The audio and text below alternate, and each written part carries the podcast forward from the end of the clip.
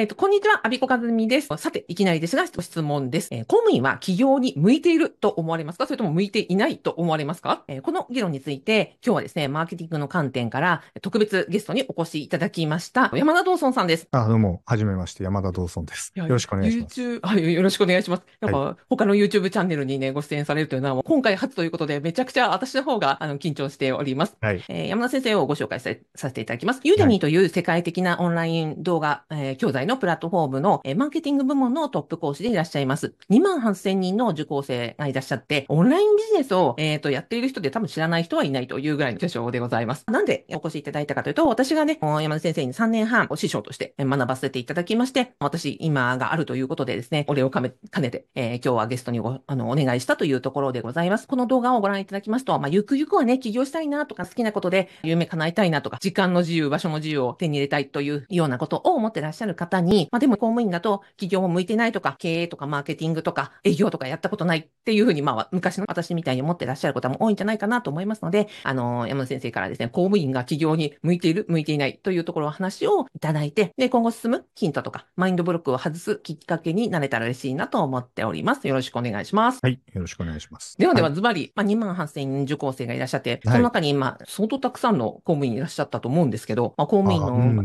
弟子とか生徒さんを見ていて、はい思うこと、向いてる向いてない、ぜひ結論からお願いします。そうですね。まあ、本当に皆さんがね、必ずしも公務員私やってますって声高に今言っていただかないケースは、まあ、あるんですけど、でも何名か公務員の方たち見てきて、まあ、共通しているところがあって、うんうんうんまあ、それはすごいなって思ったのがあります。それはですね、アビコさん含めなんですけど、まあ、ともかく真面目ってことですね。真面目。はい、真面目、はい。えーすごい真面目だなと思って、で、これね、真面目って一時期、ネガティブな文脈で使われたことないですか？真面目会話。うんうんうんうん。なんか真面目ってことが、うんなんかまるでいけてないみたいな文脈で使われた時期ありますよね。目。はいはいはでも、はっきり言って、い。うん。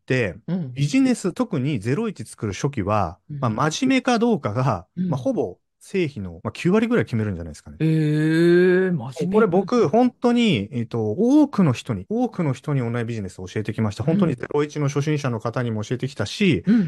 もっと言うともう、あの、年商2000万、3000万の人たちにも、あの、自動化とかビジネスを教えてきてます。幅広く教えてきてる。はい。で、まあ、はっきり言って一番難しいのは01のステージの人たちなんですよね。うんうん、やっぱり、あの、ものすごく重要なのは、真面目かどうかっていうところ。うんです真面目。うんうんうんはい。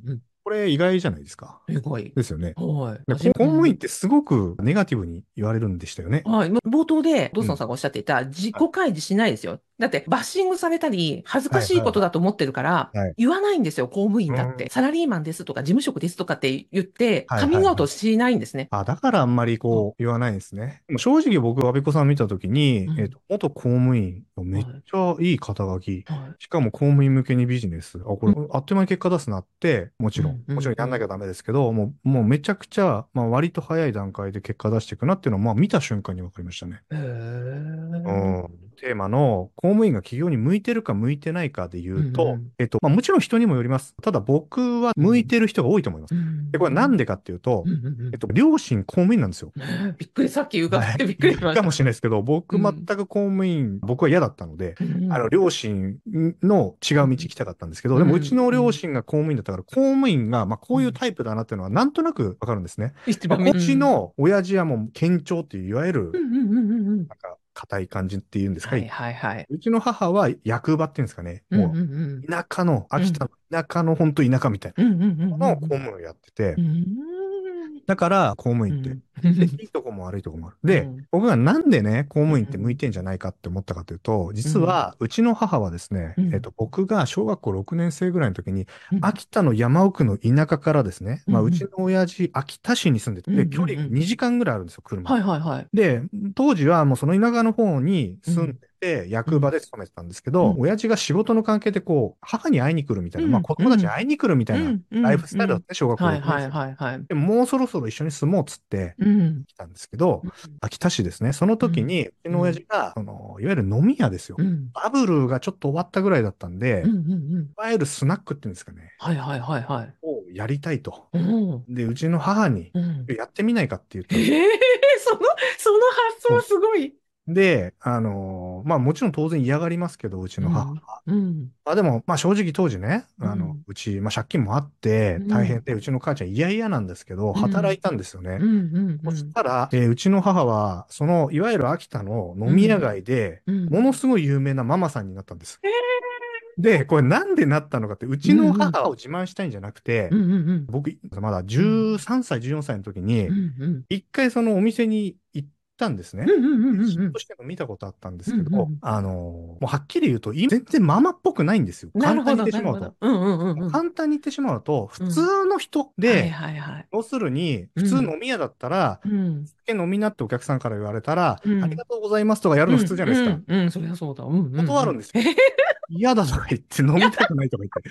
だから、つまり、それが受けたんです。ああ、なるほど。つまりそう、あの、要するに違ったんですよ。うん要は、いっぱい飲みてる人たちは、うんママって言ったらこうだよね、みたいうん。な、うん。普通じゃないですか。うん。うん。全くうちの母は、それと違って、斜め上からなんかやってくるから、うんもうすんごい受けたらしいんです。はいはいはい。でも、うちの母は普通のことやってただけなんですよ。うん自分の常識をただ、うん飲みたくない、嫌だ、私酒飲まないとかうん、うんうん。なんかそんなことをお客さんなのにもかかわらずん暴言を吐いてて、それがなんか受けて。めちゃくちゃ有名なママになってめっちゃ流行ったんですよへね。え。ものすごく流行りました。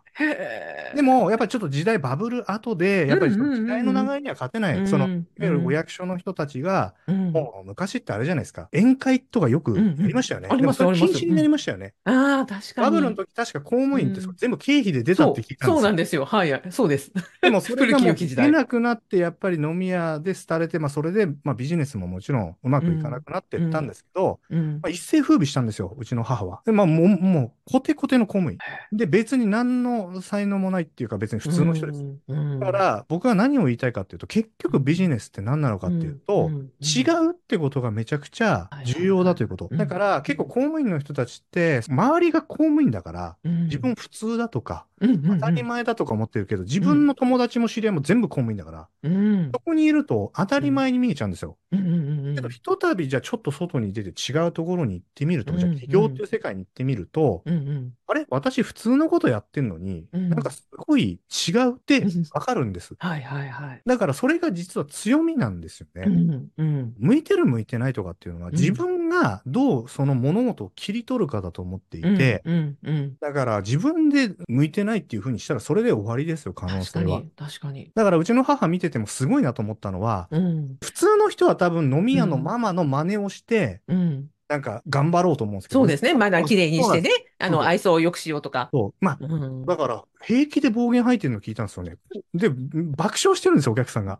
え、すごいなと。うん子供ながらにうちの母をリスペクトした初めての瞬間だった。だから、こうやって、まあ、公務員時代もうんやってきたんだなと。うその、ん、そうだと思いうます。ちの母の取り方。はいはいうんうん、だからそういうことを見たときに、うんその、これからね、公務員で起業したいって思う人は、うんその、成功ってうん別にあれなんですよ。こ公式ないんですよね。うん最低限の、うんこれをうんやったら絶対失敗するよっていうのはもちろんあります。うんけれども、ほとんどの場合やってみなきゃわかんないんですよね。うんうんうんだから、そのやってみたときに自分の強みを生かす人と自分の、その、ようん。まあ、もっと言うと自分の弱みを強みに変える人と、うんうん。弱みを弱みとして認識する人。うんうんうん。この違いなんですよね。うんうんだから、自分がじゃあ、自分の求めている公務員でこれまで培ってきたスキルだったり能力をうん認めてくれるところに行って勝負すればいい。うんうんうんだから、そういう発想になれるかっていうのが、もうやっぱり結果が出るか出ないかの、うんうんうん。なんか違いかなと思いますけどね。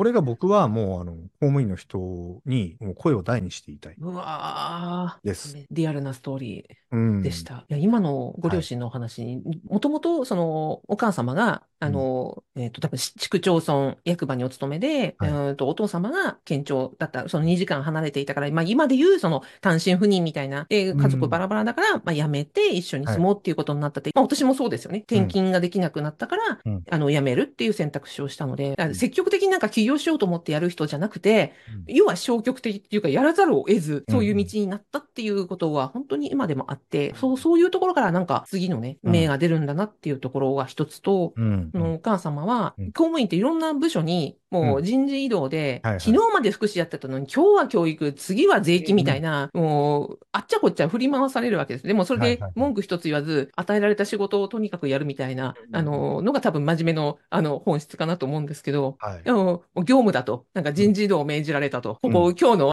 任務は、あの、ママだと。言われて、やって、お父様の、ね、その、これやれって言って、じゃあはい。店を開いたから、じゃあママになりました、みたいな、着任しました、ん。みたいなところかなっていう。そ うちの母も、うんやっぱりその、言われた時はまあ、ブーブー言うんですよ。うん。ブーブー言うんだけど、いざやるって言ったらちゃんとやるっていう。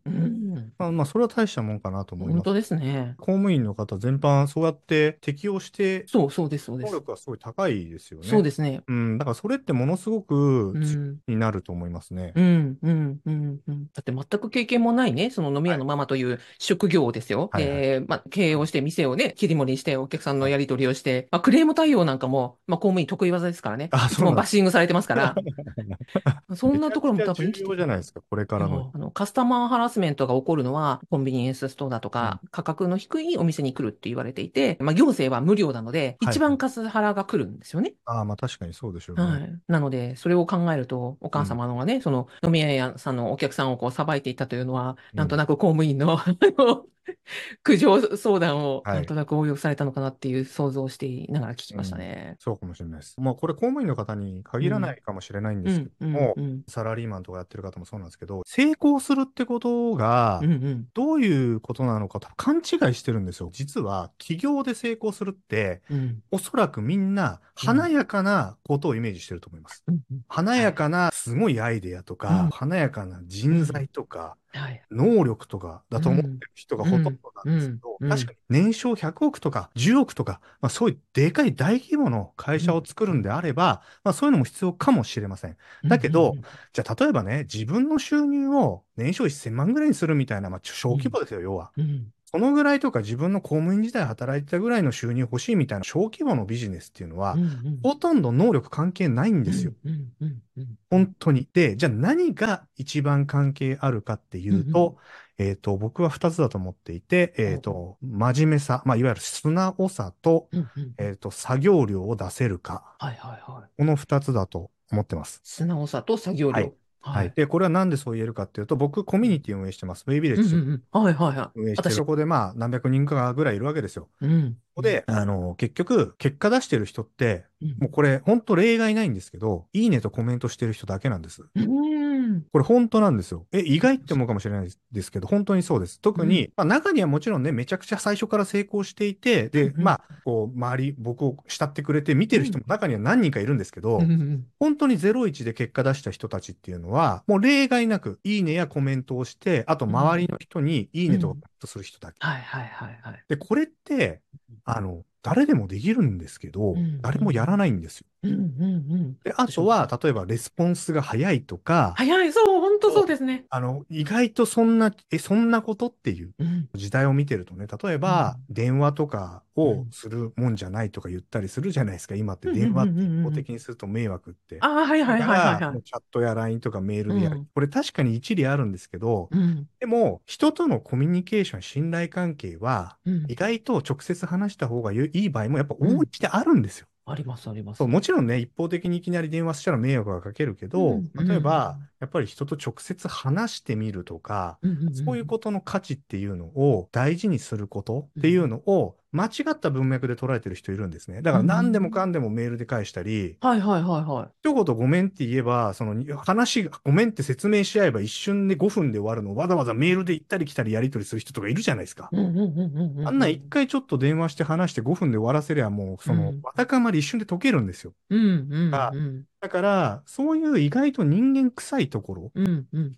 そう、っていうのを僕は、あの、ずーっと言ってるんです。だってなんでかというと、ビジネスというのはうん人なんですよね。うん特に僕らみたいな教育ビジネス、オンラインビジネスっていうのは人を相手にしてる。はい。レスポンスが早いと遅い、どっち嬉しいですか？早いですよね。ですよね。うん。だけど、あの、お客さんのことを思えばそうなんですよ。うん。けど、いや、私忙しいんで、ちょっとうん時間空いてる時に返信します。うんさあ、どっちの人が慕われますか？これシンプルなんですよ、答え。うん。うん。うん。早い方ですよね。っていう、特うにん最初の頃って、うんこういうことやってるだけでうん売り上げ上がるんですよ。うん。うん。うん。これ、アビコさん自分で経験してるからわかりますよね。はい。はい。はい。最初、アビコさんが意識してたのって、ほとんどそれだけじゃなかったですか、いや、今、今もそうですよ。そうですよね。はい今もそうですね。そう。うんと、気分、もちろん自分の生活はあるので、はいそこまでね、うん。まあ、やらなくてもいい場合もありますけど、できるんだったらなるべく、うんレスポンスを早く空いてる時間、パッと5分ぐらいでやっちゃうとか、はい。はい。気配り意識、こんなことです、結果出すっていうのはね。で、本当公務員の方たちっていうのはう、ん。うん。そういうのすごい長けてるんじゃないかなと思っていて、うん。うん。あの、もちろん意識すればですよ。だって、うん。そうう、ん。日常じゃないですか、ライフスタイル、うんお客さんの対応とか。違いますはい。はい。まあ、そう、そうですね。窓口とかね。お年寄りの人とかだってもう一個来たら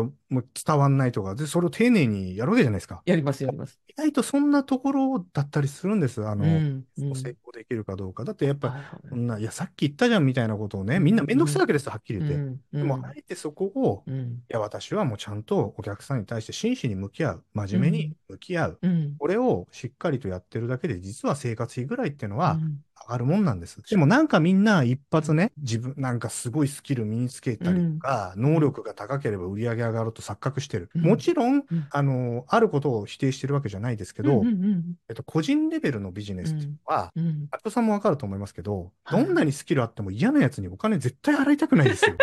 そうですね。この人めちゃくちゃ優秀、でもなんか嫌い、じゃあうんお金払わないってなりません？払わないですよね。うん、本当この人確かにレベルはちょっとこっちの人より下だけど、うんすごく私に丁寧にしてくれるとか、うん親身になってくれる、この人に払いたいってなるじゃないですか。うん、うん。これを積み上げるうん、ことなんですよね。うん、うん。だから、誰でもできるんです。で、こういうことを僕は口酸っぱく言うんです。うん。で、それは、をアビコさんはやってくれたわけです。はい、はい、はい。で、他にも何名か結果出してる人たちは例外なく同じことをする。だから、これを見てる、あの、公務員の方たちとか、これから起業する人たちに言いたいのは、うん、えっと、それって誰でもできるでしょってことを、うん、誰よりもやる。凡事徹底って言葉あるじゃないですか。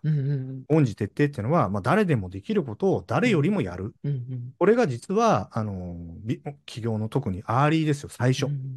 ステージで一番重要なポイント。そして、やっぱりうんある一定の量の仕事量、うん最低限は数をこなすと。例えばうん自分が YouTube ね、コンテンツ作ろうと思ったら、まあ、うん最低限週2回とか1回はアップしないと。うん、うん。半年に1個上げてるようじゃ、それは 結果は出ないわけですよ。確かに。うん、週2回やるって言ったら週2回、うんあこれをうんいかに継続するかっていうことだけです。で、うん結果っていうのはもう最初の半年はほとんど出ないと思ってください。うん、うん、あのもしこれで1ヶ月2ヶ月結果出るとか100万円儲かるなんて、これはほとんどですね、詐欺みたいなもんです。そんなんで結果出ちゃうんだったら。それよ、そしたらだって考えてみてください。こんな世の中金持ちだらけですよ。そんなんうん。いや、で結果出たら。本当ですよね。本当に真っ当なビジネスで稼ぎたいんだったら、やっぱ半年はうんしっかりと着実に地盤を固めて、うん。で、それで、えー自分の能力やお客さんからの信頼を積み重ねていって、うん、でそっから伸びていくものなんですよね。うん、うん、うん、うん。だからそういう意識を持ってもらえれば、あの、誰でもうん。結果出るし、まあ別に公務員はむしろなんかいいんじゃないかなと思いますけどねそうで。すね。地味にね。うん 地味に積み上げることしか出てきてないですけど。だって僕、僕は正直、まあ公務員の仕事多分できないですよ。ずっと座って、こう事務作業とか僕できないし、はいはい。こう、お年寄りにね、こう来て、かんないって言われても、まあ僕も介護やってたんで、まあ仕事としてやりますけど、うん。すごいなと思います。うん。あとやっぱりちょっとね、言いたいのは、特にこれから時代変わりますよ。うんうんこれからの時代にめちゃくちゃ求められると思います。うん。もっとう。んなんでかっていうと、そのスキルとかノウハウとか、そういうなんかテクニカルなことはもうみんな、A、AI がやっちゃうんですよね。はいはいはい。そうじゃなくて、うん人間味っていうんですか？うん。公務員の人たち、そうカスタマーハラスメントみたいなのを日常的に受けても我慢してやる。はいはいこうやってコミュニケーションをね、うんうん。取るって、これなんですよ。うん稼げるかどうかの一番のポイントは。はいはい。これをもうずっとね、あの、積み重ねてきたわけですから、うんうんうんあとはちゃんとした先生からうん。うんビジネスを学んで、で、スキル。ルを身につけて、うんうんで、あとはやるっていうだけ。うんうんうん公務員だからね、どうとかないですよね。むしろ強みになるんじゃないですか。だって、アビコさん見ればわかりますよ。えーありがとうございます。はい公務員の真面目さというのは作業量とす素直さ。うん。で、特に、まあ、AI 時代の企業に求められるのは、AI がやれることじゃなくて人間臭さだから、まさにもう人間とずっとね、向き合い続ける、まあ、公務員というのの、まあ、AI にはまあ出せないことなので、うん、うん。そこがまあ強みになってくると、まあ、自分で思うことが大事だと。そうですね。で、ね。もちろんそれずっとやんなきゃいけないとかじゃないですよ。ある程度うん。ゼロイチでビジネスが育ってきたら、うん。例えば、あの、自動化したりとか、うん。人雇ってとかっていけば、もっと自由になりますけど、うんやっぱゼロイチのところを作るっていうのは、やっぱりなんだかんだでその人のうん。努力なんですよ。こうんれはもう例外ないんです。なんか空から降ってくるようなもんじゃありません。ないですね。うん降ってこなかった？降ってこない。もう何があっても降ってこない。もうそういうこと言う人は、もうあなたを騙そうとします。いや、本間違いなく、ねうんそんなものが、があるんだったらね、もう世の中もう金持ちだらけですよ、もう。うんそうじゃないんですよ。やっぱり自分のね、こう、努力や、んまあ、その、勤勉さ、真面目さ、うん一個一個丁寧にやるこの積み重ね、うんこういうことを毎日やっていく。うんうん朝起きて、決まった時間に行って、決まった時間に帰る。これ、公務員がやることじゃないですか。うん僕がめちゃくちゃ苦手なことです。だからそういう、本当に、そこを強みに変えればいいってことです。うんだって起業してる人なんていい加減な人めっちゃいますよ。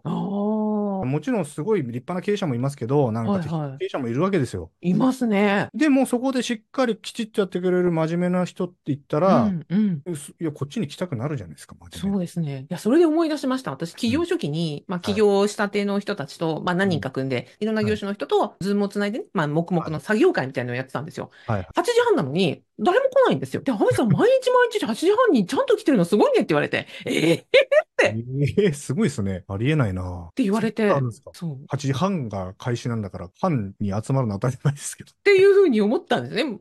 出勤時間みたいなもんだいうふうに思って、おはい遅れたら遅刻だよねっていうふうに思ってそうやってたら、フリーランスでやってたりとかすると、別に時間を守るっていうことは、そう、それほどなんか大事ではなく、まあ、いつでもいいやっていうふうに思ってるらしくて、え？ーって意外となんかすごいねって言われてびっくりした記憶がありますね。そんなことですよ、きっとね。うん。いや、もう僕絶対それは違うと思います。うん。時間を守るってことっていうのは、うんうんあの、めちゃくちゃ重要。僕だって、アビコさん知ってると思いますけど、僕はい1分単位で遅れたことないですよね。はい、ないです、ないです。だから僕めちゃくちゃ、あの、まあもちろんどうしようもない時はありますけど、うん、うん、うん。あの、基本的に時間を守るっていうのは、めちゃくちゃしっかりやります。なんでかっていうと、お客さんの時間いただいてるんですよ。うん、うん、うん時。間いただいてるって命いただいてるんですね。はい。これをね、いい加減に扱ってる人に、うん誰もお金払わないです。うん、この人たちは多分フリーランスでクライアント業でやってるから、そんなことが言えるんです。クライアント業ってそう、んあの、お仕事を受注して、うんで、作業して納品して稼ぐスタイル。はい、はい、はい。だから、そのお仕事もらってる人だけにいい顔しとけばいいんですよ。うん、うん、う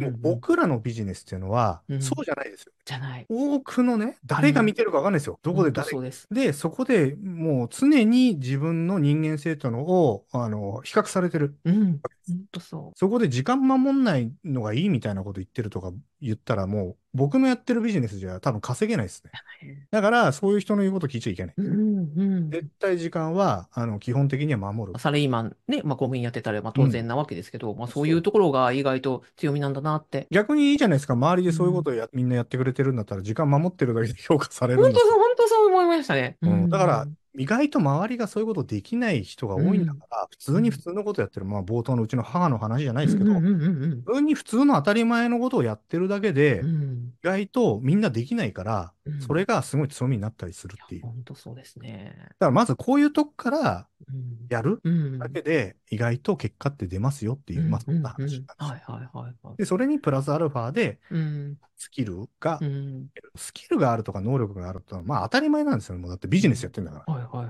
ですよね。教えることがあるとか、ビそれはもうやっぱり大前提持ち合わせてなきゃいけなくて、プラスアルファでのところでの戦いなんでね。うんうんうんうんうん。それは公務員の方たちは強みを発揮したらいいんじゃないですか？あ。うん、と思います。ありがとうございます。はいのオンラインビジネスやってみたい方多いと思うので、あの、ぜひ、私が3年半学ばせていただいたのは、えー、ウェイビレッジという山田先生がされている、うん企業のためのスクールになります。こちらは本当に01からビジネスを立ち上げて、で、成果を出していくという知識をすべて、あの、詰め込んであるスクールですので、あの、ぜひ概要欄から、あの、ご案内のリンク貼っておきます。で私も、サポート講師なので、今ね、卒業という段階になりましたので、もし私みたいにね、あの、なりたいという方は、ぜひ本当にね、お試しからね、参加していただきたいですよね。お試しも今、まあねよかったら制度を教えてください。あ、制度。あ、2週間お試しで、で、いいなと思ったら決済が毎月かけて始まるっていう、まあ、非常にリードルなはいでで、特に僕がやっぱり、まあ、いろんな幅の人教えてきたんですけど、うん。01の人に教えるって、まあ、実は最も難しくて、実は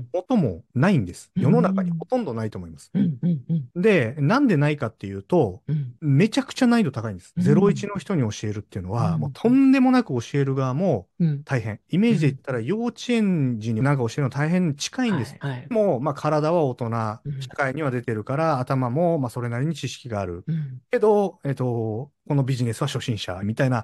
だからやっぱ教える側がめちゃくちゃ難易度高いからみんなやらないし、まあ世の中ほとんどないですよ。でも僕はあえてそこになんか自分でやってみてトライしてみて、うん。